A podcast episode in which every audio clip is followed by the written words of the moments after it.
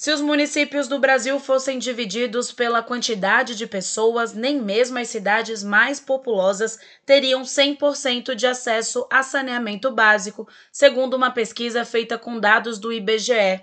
O levantamento é do Instituto Trata Brasil, que monitora de forma individualizada os níveis de saneamento básico em cidades brasileiras.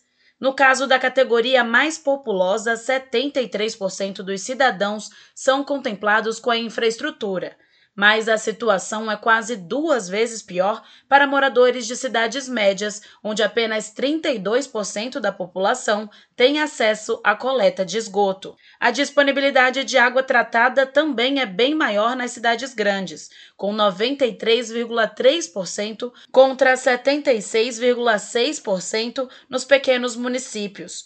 De acordo com Marcos Vinícius Fernandes Neves, presidente da Associação Brasileira de Engenharia Sanitária e Ambiental, a situação do saneamento é fruto de uma falta de investimentos que vem de anos, mas lembra que há uma lei que determina até quando estes números devem mudar. Estipula o ano de 2033 como o marco, é, o termo final para que possamos ter 99% de cobertura de abastecimento d'água e 95% de esgotamento sanitário, que são os números considerados pelo, pelo Plano Nacional de Saneamento como universalização do serviço. Tem cidades que muito rapidamente vão chegar a 2033 ou até antes com a universalização, mas nós vamos ter cidades que vão, em virtude do seu porte, do tamanho, da sua capacidade de pagamento da sua população, 2033 não vai ser possível. De acordo com Luiz Pladeval, vice-presidente da Associação Paulista de Empresas de Consultoria e Serviços em Saneamento,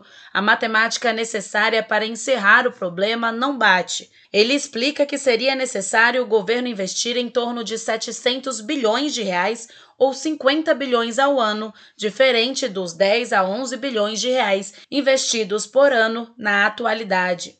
Nós estamos muito longe disso, né? porque nós não temos nem cadeia produtiva. Se hoje uh, tivesse disponível 50 bilhões para 2021 para investir em saneamento, nós não temos uh, projetos prontos, nós não temos equipes executoras preparadas para. Nós precisaríamos treinar equipes para operar os sistemas prontos nós não temos também. Então, o que falta e o que precisa ser feito imediatamente é um planejamento de curto, médio prazo para que a gente consiga atingir as metas previstas na nova legislação.